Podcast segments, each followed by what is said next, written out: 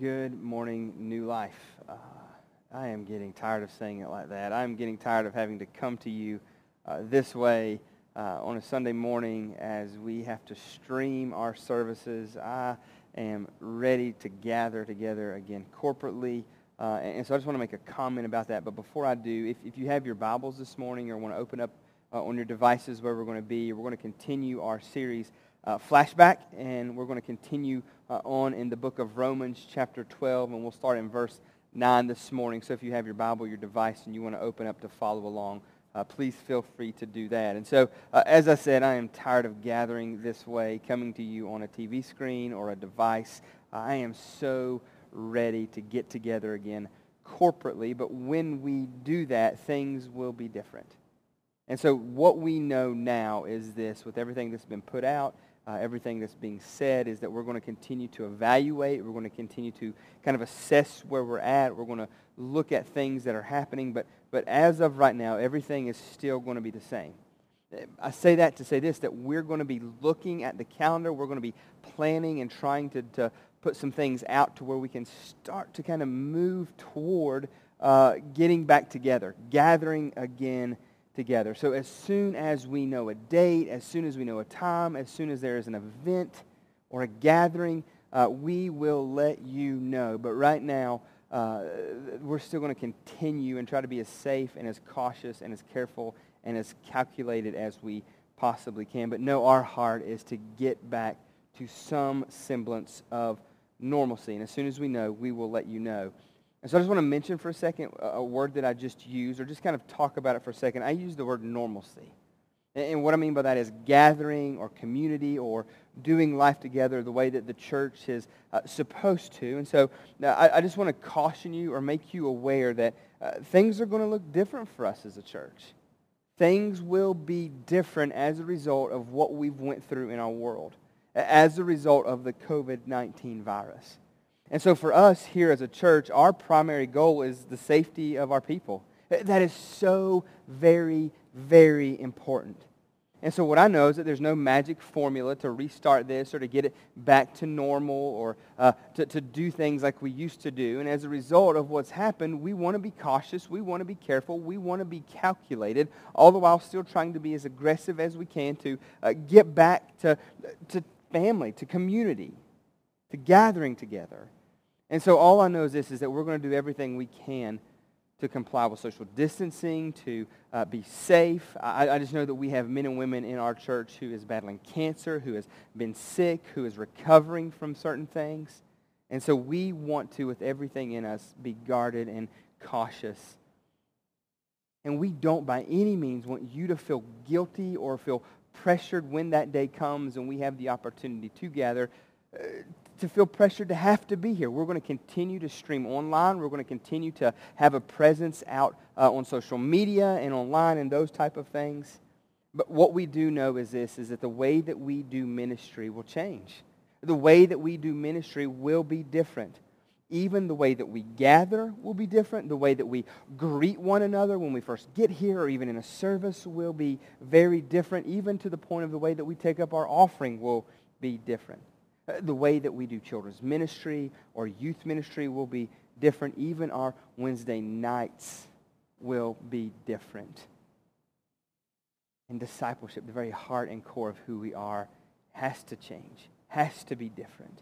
And so throughout all of this, man, God has really pressed upon my heart, and I'm praying like crazy. I'm talking to staff. I'm going to look at some leadership around here and start to look and press of how we can go and and change as a result of this to the betterment of what God has called us to do and be as a body, as a people, as his church and his bride.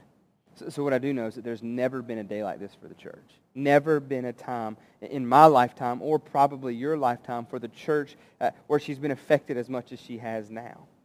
So we want to navigate in a way that is calculated and careful all the while as being as aggressive as possible as it pertains to the gospel being shared our vision being lived out of making disciples and gathering and getting the family back together for corporate worship. Uh, so that's our heart. That's our plan. And that's what we're doing. We're looking and we're praying and we're seeking and we're asking God for wisdom and vision in this time. So I'm going to ask you this morning if you join me and then we'll jump in here in a few moments to Romans uh, chapter 12. Father, I just, I just thank you for this morning, this opportunity to gather. God, thank you for the team that you've assembled that allows us to be able to do this. Uh, God, for a band that can gather and lead us into your presence through song. God, thank you for them. Uh, God, for a tech guy that can put together and do all that he has done over the last few months for us to allow us to, to be able to stream in a way that can reach more people than we've ever reached. That we can share and get your message out to more people than we've ever got it to. So, Father, thank you for the team. God, for a, a, a, children's director who loves our kids and is trying to be as aggressive and calculated as possible to serve and love on those families and those kids. Uh, to a student pastor who is streaming and doing and serving in a way to try to, again, make our kids and our youth feel loved and valued. And so, God, I just pray you continue to move and speak in a mighty way. God, thank you for your word. Shape us and mold us this morning by the proclamation of your word. God, may you receive glory and honor. Shall we pray? Amen. So we're looking at Romans 12 and 13, and we're just going to see how Paul instructs the believers at Rome, what he tells them they need to do, what he tells them they need to be about, how, how we're going to follow up from what we looked at last week in Romans 12, 1 and 2, about this thought about being a living sacrifice. We're going to continue down this road. And so last week, Paul commands the believers to do what? Be a living sacrifice. He tells them not to be conformed, Uh, not to be shaped and molded by this world, but to be transformed. And the way that he says to do that is how? By the renewing of their minds. To, to take captive your thoughts. And when you do that, I mean, that's worship. When you live sacrificially, die to self, take your thoughts captive, and that is worship, and you can know what God's will is. And he instructs the believers there at Rome to do that very thing. And so what we're going to do each week is just flash back to the cross and to Jesus' life and examine how we as his followers are to live a life transformed into his likeness. And so this morning we're going to flash back to the cross and we're going to witness this demonstration of God's love for us just before he goes to the cross. So Paul begins to describe in practical terms what, it, what it's meant to live in light of God's mercy, uh, to be a living sacrifice, rather than a living according to the ways of this world, to the direction and the path of this world. And so Paul in the first two verses of Romans 12 begins by describing a life which is pleasing and a life which is aligned to God's will. A life that, that shows the way that God would, would want us to live as followers of his. Paul describes that and lets the believers at Rome know how to get on the same page as God. And so he goes on to describe that a, a life that's a little deeper, focused, living in that will of God is a life lived by love. And so Jesus, as he lives, Jesus, as he breathes, Jesus, as he commands, he, he puts the same thing on the men and women of God. It is to live a life of love. And so if we flash back to the upper room, we can see Jesus there uh, sharing his last meal with the disciples. And he gives them this commandment. He's washing their feet, and then he encourages them by saying this. My command is this. Love each other as I have loved you. That's what he tells them in John chapter 15, verses 12 through 13. Love each other as I have loved you. He says, greater love has no one than this. He says, there is no greater love that you'll ever know, that you'll ever experience there is no greater form, there is no greater display of love than this. And this is what Jesus says as he continues to talk to his disciples. No greater love than this, than you lay your life down for someone. I mean, how amazing is this? This is Jesus before he goes to the cross, pretty much telling them, boys, I'm about to show you an example of this. I'm about to make this known firsthand for you what this looks like, this love that I'm asking you to love with as he about as he's about to go lay down his life for his friends. And so in those verses, if you'll just notice how Jesus instructs us to love one another uh, sacrificially. He instructs us to love the way that he loves, and he's modeling that. He's going to model that at the cross. And so what I know is this, is that we are incapable we are incapable of loving others in a way that is pure and a way that is true until we know and experience the love that God has shown for us. And we can try to muster it up and we can try to make it happen. but it falls woefully short and it ends on self. See, John, one of Jesus' disciples, he sheds light on this. When in 1 John 4.19, he says that we love because we were first loved. So we can show love, we can live out love, we can be love in our world. Why? As followers of Jesus, because Jesus did it for us first. We've experienced it, we've seen it, we've read about it, we've come to know it in its purest, truest form. And so as a result of that, now we can go and we can do and we can be because he first loved us. And so as believers, we need to live daily in this love. And so Paul's going to continue to build on this thought of love here in, in the book of Romans. Romans 12, 9. Let's, let's jump in. This is what Paul writes to the believers. He says this. He says, let love be genuine, Romans 12, 9. So all the things that Paul could have said that love should be, he says genuine. He, he could have said, let love be great. Let love be earnest. Let love be joyful. Let love be good. Let love be long-suffering. Let love be constant. Let love be bold. He could have used any of those words. But instead, he decides to use this word genuine. He uses this word genuine. He says, let love be genuine. Why? I mean, why would Paul use this word and say that our love should be genuine? See, I believe it's, it's because it's so easy for us as believers to fight against the flesh and to be conformed by the world and to see how the world does things and define it the way that the world defines it. That he goes back and he says that this love that we are to have, the way that we love should be genuine. It should be real. It should be authentic. It should be heartfelt. And see, love defined by our world is opposite of that, is it not? Many a time, the way that, that we define love in the world or in this culture is, is, is, is it's more concerned about self. What can you do for me? What do I get out of it? How will, how will I appear? How will it benefit me? How can I create a good impression of myself? And those are the types of, of things that is uh, calculated when we start to look at love as it pertains to the world. What do I get out of it? How do I benefit from it? What will it do for me to help me get ahead? What will I receive from this relationship? I mean, it's just, a, it's just a, the way that our culture and our world operates apart from Christ. Well, because it's self-focused. It's me, me, my, my. That's the way that we live. That's the world that we're in. How can I get ahead? How can I do? And so just real quick, just, just two examples, just kind of off the top of, of my mind where I've had the opportunity to experience. And I know that there's many in my life, but just two real fast that just come to mind real quick as I was looking and reading through this as we, we think about love and it, and it being uh, genuine and real and true and sacrificial like Jesus would call for. I just I was thinking of my dad. And I think, I think of my, my dad, and, and the reason why he comes to mind so quickly this week is because this Thursday he had the opportunity to retire. And, and so I've shared it before, but my dad is a coal miner working in the mines of, of West Virginia. And so he's been doing this for 46 years, started when he was 17. And so he has the opportunity to retire. And he does this past Thursday. No more coal mines, no more going down in this big dark hole to mine. But now he's, he's finished. That part of his life is over.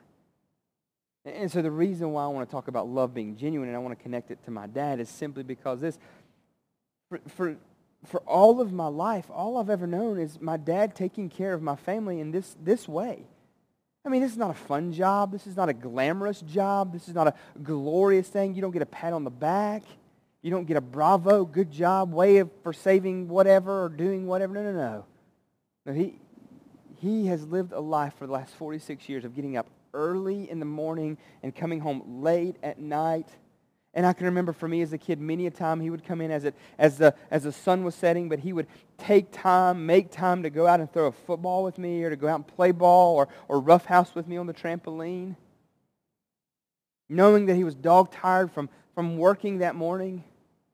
And then if we followed out even more, because like working in a coal mine is not glamorous or glorious because you go down in this hole and you have to pack your lunch every day. And so I can remember um, uh, for the, the 20 years, 18, 20 years of me being home that my dad would pack his lunch every day. He would take a cold sandwich to work every day. And it's not that you get 30 minutes here to go over and sit down and enjoy your lunch with your buddies and talk about what's going on in life. No, you've got to find a few minutes here and there to, to be able to eat your lunch to be able to get away for a second and just try to scarf down a sandwich or a candy bar or crackers.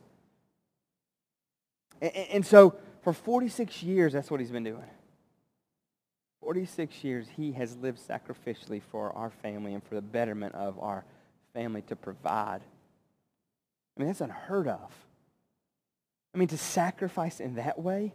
Another example was uh, this past week, Meredith uh, was talking with her parents, and um, uh, just in talking, I got to be a part of that conversation and hear uh, uh, that her grandparents celebrate this year 70 years of being married. 70 years of a life spent with the same person, committed to that person, all in to that person, regardless of how good it is sometimes, regardless of how bad it is sometimes. 70, that's almost double my life. They have been married and committed to one another.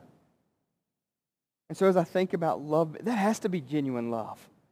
To spend 70 years with one person, man, how I long for that and how I'm jealous for that and how I, I want that for my, I want that to be my testimony when, when God takes my life, man. This man committed to, showed and modeled what it meant to be committed to one woman for his life. 70 years. That's genuine love. The ups, the downs, the goods, the bads. And what a picture of genuine love. See, a lot of the motives and consuming desires in this world as it pertains to love is for what? Self. What can be gained. I know those are two images or two illustrations that I give this morning, and there are many, many more illustrations even within our church, but two that just, just stick out to me this week.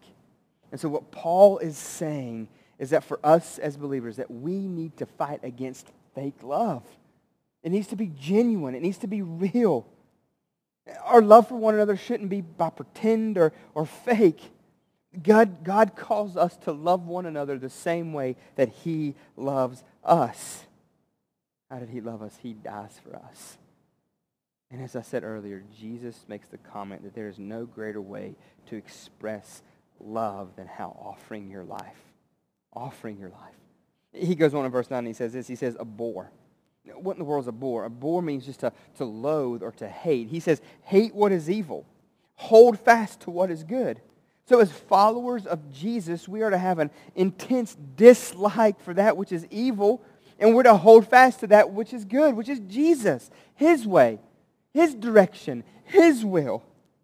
And so I guess my question for you this morning is, as I think about this, as he says, man, abhor what is evil, loathe it, hate it, despise it, have nothing to do with it, but cling to what is good, love what is good, follow what is good. My question for you is this, do you have a holy hatred for sin? Do you despise sin? Is there things in your life that entangle you or entice you and draw you away and in that, does God break your heart and you beg for him? You beg for him to give you a holy hatred for this sin, for this evil, for this thing, this stuff that so easily draws you away and entangles you. But Paul tells the believers that there should be that in our life. Mean, don't ever get comfortable in sin, church. I beg of you, don't use this idle time of, of being different right now and unprecedented. Don't use this time idly. Oh, man, press into the Lord. Press into community the best way you can through social media, through meetings on Zoom, through FaceTime, and stay connected with someone. Find accountability. We have to have accountability. That's why I'm always pressing you to have someone in your life that you can confess to. Why? Because when we pray for one another, man, there's freedom in that. When we can be open and honest and not hidden, and we can be real with one another, our struggles, and we can love and care for one another enough to take it before the throne of God, to hold each other accountable. Why? So we can develop all the more this hatred for what's evil, for sin. Then he goes on and he says this in verse 10. He says, Love one another, how? With brotherly affection. So, so there are four basic words in the New Testament uh, that describes love. See, in our English language, this is what makes it so difficult. In our English language, uh, we say we love everything, so in reality, we love nothing. It, it, it's lost its weight and meaning and, and, and fervor. But in, in, in this language, in this time, there, there are four words that, that describe or define what love is. The first one is agape. Agape is this godlike, self giving love toward enemies, toward whoever. It's, I'm going to be committed. I'm going to be all in. I'm going to be sacrificial for the betterment of this person, regardless of the outcome, regardless of what I get, regardless of how they respond. Think Jesus on the cross, agape love. And then there's philia. Philia is just this love of a friendship or camaraderie. It's this brotherly love, like we're boys, and I love you, I care for you, we're like brothers. And then there's eros, which eros is just this uh, love of romance, a desire for sexual attraction. It's the physical type love that's to be experienced between a husband and a wife in the bounds of marriage that can be expressed there. And then the last word that we've got for love is storge. Storge. And this love is an affection that arises through a natural attachment like that of a child or maybe a favorite old sweater or a, a spot just up in the mountains like your spot as you get to overlook and see the beautiful scenery and, uh, that God has created. And so the word that is used here in Romans 12.10 is a, is a form of the last. I mean, just think on that for a moment. Uh, love one another, how? With brotherly affection. And, so in our culture or in our world, we, I just believe it's so easy for us to miss the heart of what Paul's saying. See, this word for love refers to a special kind of love. It, it refers to a tender affection, especially for a particular family member, a particular family type affection. And so I know for me, just being from West Virginia and not having the opportunity to get to see my family as often as I would like, there's just times I just get homesick. I just get homesick and I just want to see them or I just want to go visit or I want them to come see me. And, and there's just something ha- that happens just in my soul, in my heart, when I finally get to see my family after a long period of not getting to see them. I mean, it just does this so good. The affection and the love that's shown, it just causes the heart to feel overjoyed. Man, when I get to hug my mom and my dad, or get to see my sister or my nephews, and when I get to spend time with them. I mean, thank God for technology, right? FaceTime is good and it's great being, being uh, four and a half hours away. But man, sometimes you just want to wrap your arms around them. You want to touch them. You just want to see them face to face, not through a screen. And I just think as I read this, that's, that's where my heart goes. That's where my mind goes. Man, there's just something that's good. And, and I feel like uh, when we get to start to get back to some of that, physically, man, we'll really get to experience what that's like. We'll get to feel that all the more. But, but what Paul's saying is this is how we need to be toward one another. And then look at what he says, how this love is manifested in relationship. As he goes on in verse 10, he says, outdo one another in showing honor. Paul literally says that we need to try to one up each other in placing a high value on the other person. We need to try to outdo each other. We, we need to try to, to, to one up each other. I, I, guess the way that I would say it, or the way that maybe um, it could be played out even in uh, like a marriage relationship, would, would be like this. Me, as the husband of my wife, I should try to outdo her in everything. As it pertains to stuff like this, the chores. Man, if I could do all the chores before she gets a chance to do that, why? So I can honor her that way, so I can love her that way, so I can take care of her. If I can do the dishes, get the laundry folded, put up, take care of the boys, get their dinner made, if, if I could get their beds drawn down, if I could get them in the bath and get them cleaned up and get them on the couch and get them winding down so she can just, she can just put her feet up and she can just enjoy her evening. No pressure from a long day, but just gets to, to take it easy. I mean, if I can try to outdo her and outserve her in our relationship. I mean, I just, I just, I believe that's what Paul's kind of talking. Like he says, just try to one up each other. And not to keep a record of, oh, well, babe, like three days ago, I did everything. It's your turn. Uh, no, that's not what this is talking about. That's, that's not the picture that he's painting. That's not the motive that he has set. He's wanting you to put a high value on the other person. Care for them with no record of it. It doesn't matter if you get a pat on the back. It goes back to that love. It's not what you get out of it. It's not what happens down the road. I mean, think about this for a moment, church. What, what if in our community, as you're out there cutting your grass, as the grass starts to come in, you cut your grass and you look over, whether it needs it or not, you just continue just to, to take your property line and you just continue to go further and further and further past it and you cut your neighbor's yard. And if they're not home, you don't even tell them. You don't even have the opportunity to get a thank you. You don't even have the opportunity to get any kind of repercussion back to you. You just do it because you love and you want to try to outdo one another. And you want to honor them that way. I mean, think about what about like this? If you're out eating, and as you're out eating and you're going through the drive-thru and you look up, and maybe you see a family in the back, in the, in the rearview mirror of the car behind you. What if you just pay for their meal? I mean, there's all kinds of ways that we can honor one another. We can value one another. That we can show this. That we can do what Paul says, outdo one another in showing honor. And so when he says to honor, it just it means to, to, to not only respect each other, but to place a high value on each other.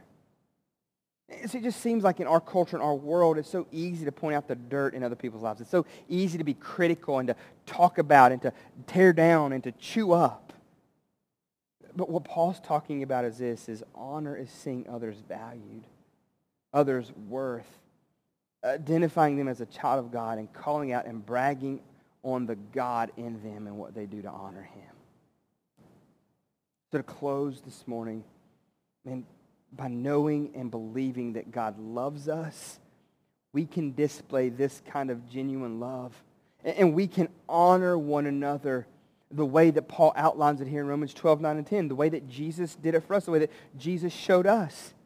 It doesn't matter what we get out of it. It doesn't matter if we get paid back. It's about being obedient and showing Jesus to this world.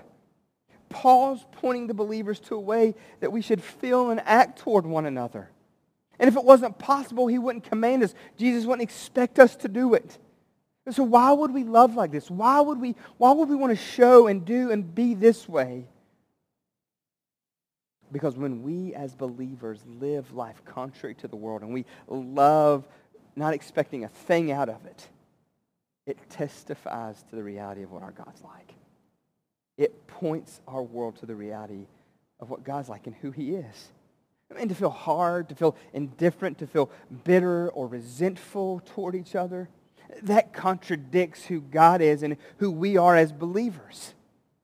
Will our affection tell the truth about God and what he's done for us to atone for our sins and to give us a new heart? No greater love than this. And what? To lay down our life for another. To live sacrificially for another.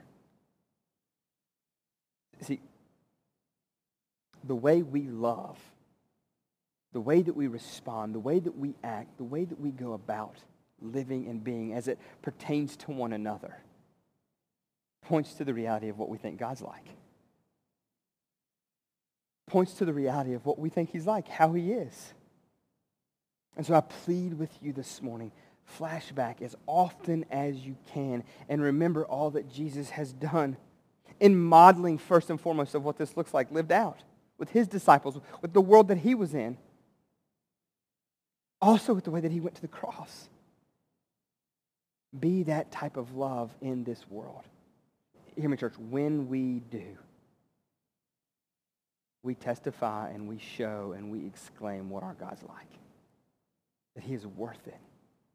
May you live out genuinely, genuine, godly love in a world that is in such desperate need of it now. May you look at this and may God, by way of the Holy Spirit, draw you all the more closer to him in relationship. May this bless you. May God use this in a mighty, mighty way in your life this week. May you go and be this type of love in a world that is hungry and desperate for it. May God bless you and use you. New life, I cannot wait to get back together. Now go be the hands and feet of Christ in a world that desperately needs it. May God bless you. Have a great week.